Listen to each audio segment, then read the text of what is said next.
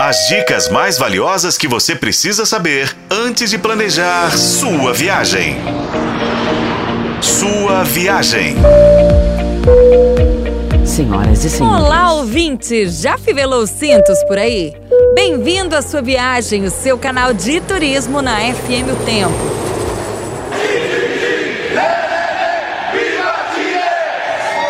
Isso mesmo, ouvinte! O assunto dessa semana temática é o nosso vizinho, o Chile.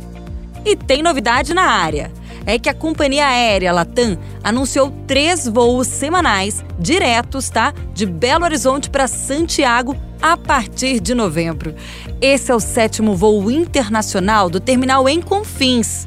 Hoje nós temos voos para Portugal, Panamá, Bogotá, Curaçao, Fort Lauderdale e em setembro, Orlando. Mas vamos falar de Santiago, minha gente, que impressiona antes mesmo que você, turista, desembarque na cidade. É que da janela do avião, a primeira imagem que se tem lá de cima é da Cordilheira dos Andes e seus picos nevados. É uma imagem belíssima, um dos momentos mais bonitos da viagem. A capital chilena não é um dos destinos mais baratos da América do Sul, mas vale muito a pena conhecer, tanto no verão quanto no inverno. No inverno tem as estações de esqui, e são inúmeras. Vale Nevado, Farellones, La Parva, El Colorado são algumas que eu posso citar aqui e que estão a cerca de uma hora e meia de Santiago por meio de uma estradinha cheia de curvas.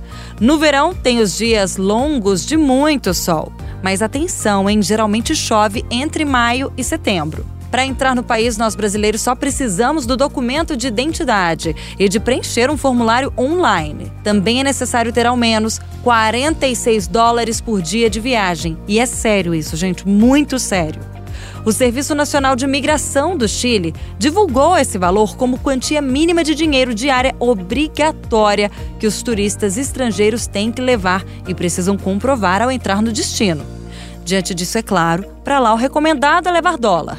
É importante ter um seguro viagem por questão de segurança, viu? Aliás, sempre que o seu passeio for fora do Brasil, faça um seguro. Em Santiago, a maioria dos brasileiros se hospeda no bairro da Providência, que é completo, seguro e super agradável, ou no centro. Quem tem orçamento mais folgado pode escolher ficar em Lastária ou Las Condes. Santiago é uma cidade muito moderna, cosmopolita, charmosa, cheia de atrações e com a vantagem do chileno ser um povo super hospitaleiro.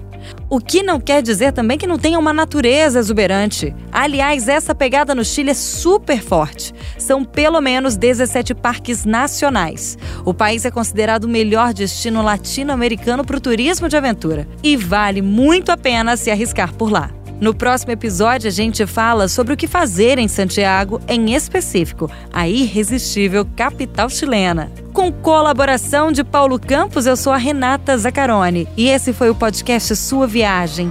Acompanhe pelos tocadores de podcast e na FM O Tempo.